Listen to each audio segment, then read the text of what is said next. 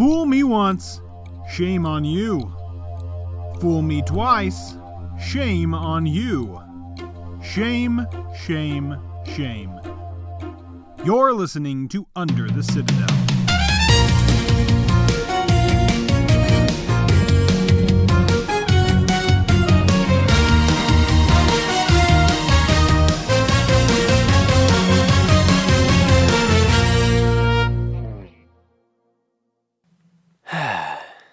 Been a very boring, uneventful day. The whole week, in fact, has been boring and uneventful. It's actually remarkable just how unremarkable it's been. I've checked in with several of my past news sources, and there's basically nothing going on. Jack Kano hasn't made any public appearances this week. From what I hear, he's been stuck in board meetings, one after another. Poor guy. Anush has been out of town for the week, so my apartment complex is uncharacteristically quiet. There are signs in town for a lecture series going on. Intergalactic relations, I think? Nothing very notable. Even my dear friend Robin, journalist extraordinaire, has had no luck with leads and spent the week catching up on her reading. None of this adds up to an interesting episode for us, which is why I asked my cousin Giovanni to report on the week across multiple timelines. Giovanni has a unique gift that is a bit hard to explain, but I will attempt to do just that. What does it mean to experience multiple timelines? Well, your mileage may vary, but for Giovanni, it means that every time he is faced with a decision, he makes one choice and other versions of himself split off and make a different choice. He has a psychic connection to these alternate versions of himself, kind of like having a security video feed in the back of his head. For example, say Giovanni walks down the street and comes to a fork in the road. He makes the choice to turn to the left, while another plausible version goes right. In that moment of choice, two timelines are created. Two equally plausible outcomes, both continuing with their lives in similar but different ways. Sometimes there's no discernible difference as a result of the split. Other times, the butterfly effect is surprisingly massive. I call it the Giovanni uncertainty principle. I don't think anyone else calls it that, but I'm sure it'll catch on. Now, before I move on, I need to address the questions that you may have. I grew up with Giovanni, so I consider myself an expert on the frequently asked questions. Yes, he always sees his other timelines. No, he has no control over other versions of himself, though he can communicate with them. Yes, you exist in these other timelines. Probably. Yes, the way I explained it was simplified to a binary system. Most decision points have several possible choices, including the choice not to choose. Giovanni is very sensitive about this, as he does not like to be uncertain.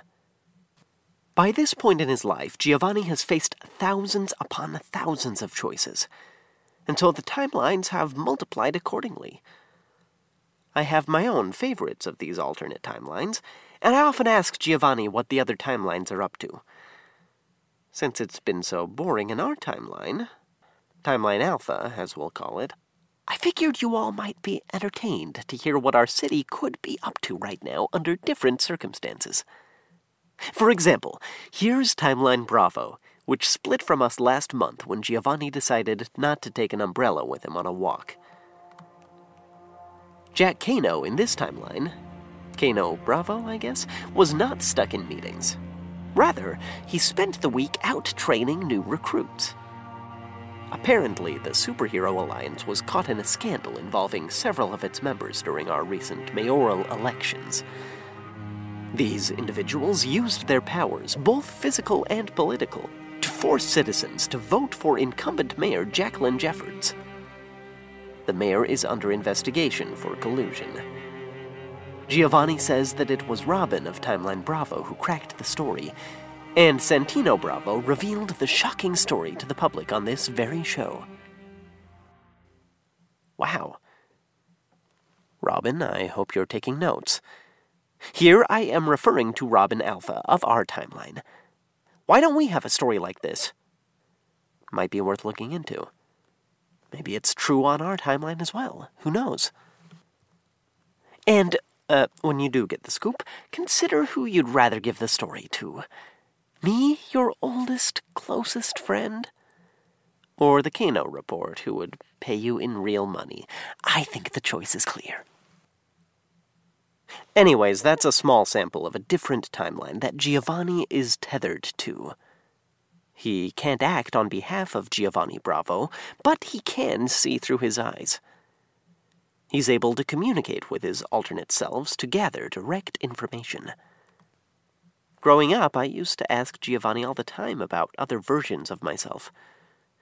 It's not like seeing into the future, it's more like looking in a distorted mirror, seeing your present self in a slightly different light. Let's move on to Timeline Delta, which comes from that day in junior year when Priya Sardana told Giovanni that his glasses were cute, which triggered his fight or flight response. Much of this timeline is the same as ours. Robin Delta gathers stories for the show hosted by Santino Delta. Their big news this week revolved around Helen, the AI president of the HOA. Mysterious love letters were sent to members of the city council. It appears that Helen has a soft spot for Italian themed mafia members holding public office. This caused a stir, as robotic beings don't have a legal right to emotions. And they especially don't have the right to profess such emotions. Curiously, one major difference in this timeline is that Anush Delta still retains the power to see his life non-linearly. He is the official spokesperson for the Undesirables, with a very popular lecture series. Good for him.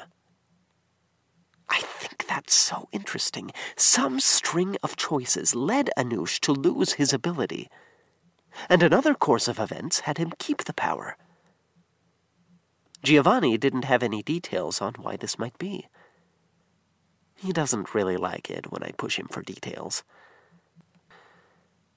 And now for our third and final timeline I'd like to share with you Timeline Tango. This line split off when Giovanni made the seemingly innocuous decision to take an alternate route home in third grade. The citadel of Timeline Tango is a dark, chaotic place. It's very hard for Giovanni Tango to track down all the people I asked about. The Superheroes Alliance dissolved years ago due to Jack Kano's mysterious disappearance The city's government is a loose collection of strong willed individuals with personal agendas. Our friends Anush and Dr. Himmelmensch have been dead for years. The one silver lining is that Rhino Joe is still alive in Timeline Tango. He leads the reformed group of undesirables as perhaps the only source of justice on the streets. It's intriguing to see the world that might have been our world under slightly different circumstances. Sure, we could brush this off as fantasy, but these alternate realities are integrally connected to ours. They're only a slight divergence from our current state. And honestly, it's encouraging to me to hear that other timelines are bleak or depressing. I can only assume that means our timeline is doing something right.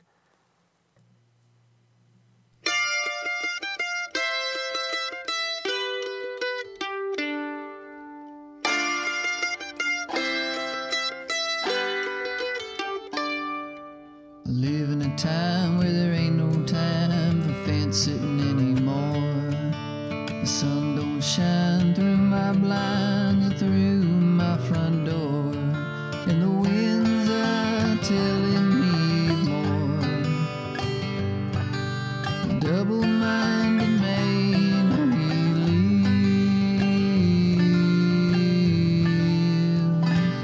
he lives in a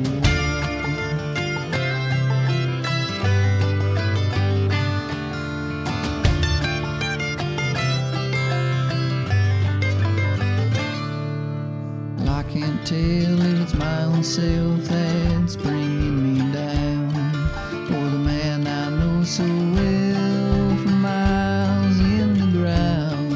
But I know that one day I will be crossing sweet Jordan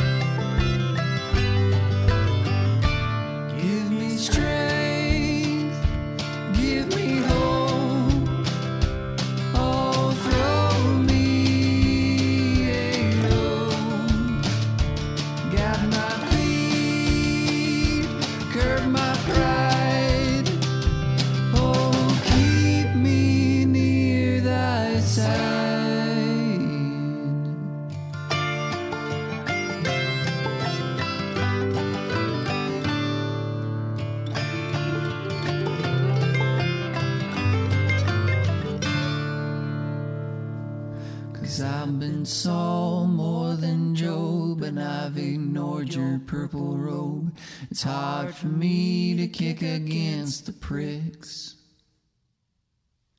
Bleeding bloody on the path I chose. Through the hedges to the straight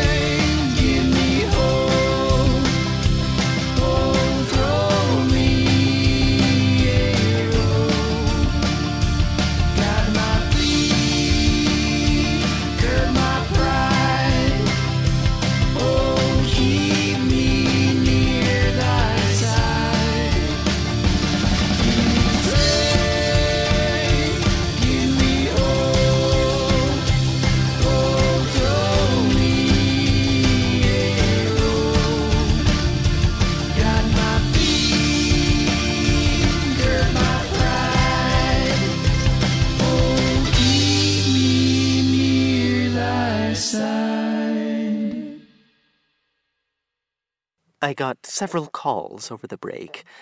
It seems that people would prefer not to be called out by name on the radio for things that they haven't done. Yet. Anyway, a lot of phrases were thrown around like defamation and yellow journalism. Allow me to go on the record and publicly apologize for spreading untruths about our public figures. I'd like to make the following retractions. Jack Kano is not dead. He is alive and well, still our city's greatest protector. Rhino Joe is dead, as sad as that news may be. Helen is not exhibiting signs of love, and there was no scandal of any kind this week. People are calling my cousin into question, asking for evidence of his ability. They claim that if he has no proof, then his alternate timelines are non facts. People of the Citadel should not be held accountable for actions they haven't chosen. It was wrong of me to present the alternate realities of existing persons. I will not do it again. But please, if you're angry, be angry at me, not my cousin Giovanni. You and I are able to reject these alternate versions of the world and choose to forget them. We can walk away. But he can't. Every reality is his reality. I just hope we can recognize the burden that he bears.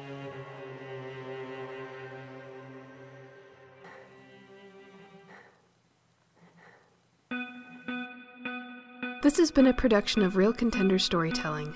Under the Citadel is written by Brandon Porter, with Davey Morrison Dillard as the voice of Santino. Original music by Michael B. and Biancardi. You can find the full score on SoundCloud. This episode's featured song was Double Minded Man by Grizzly Goat.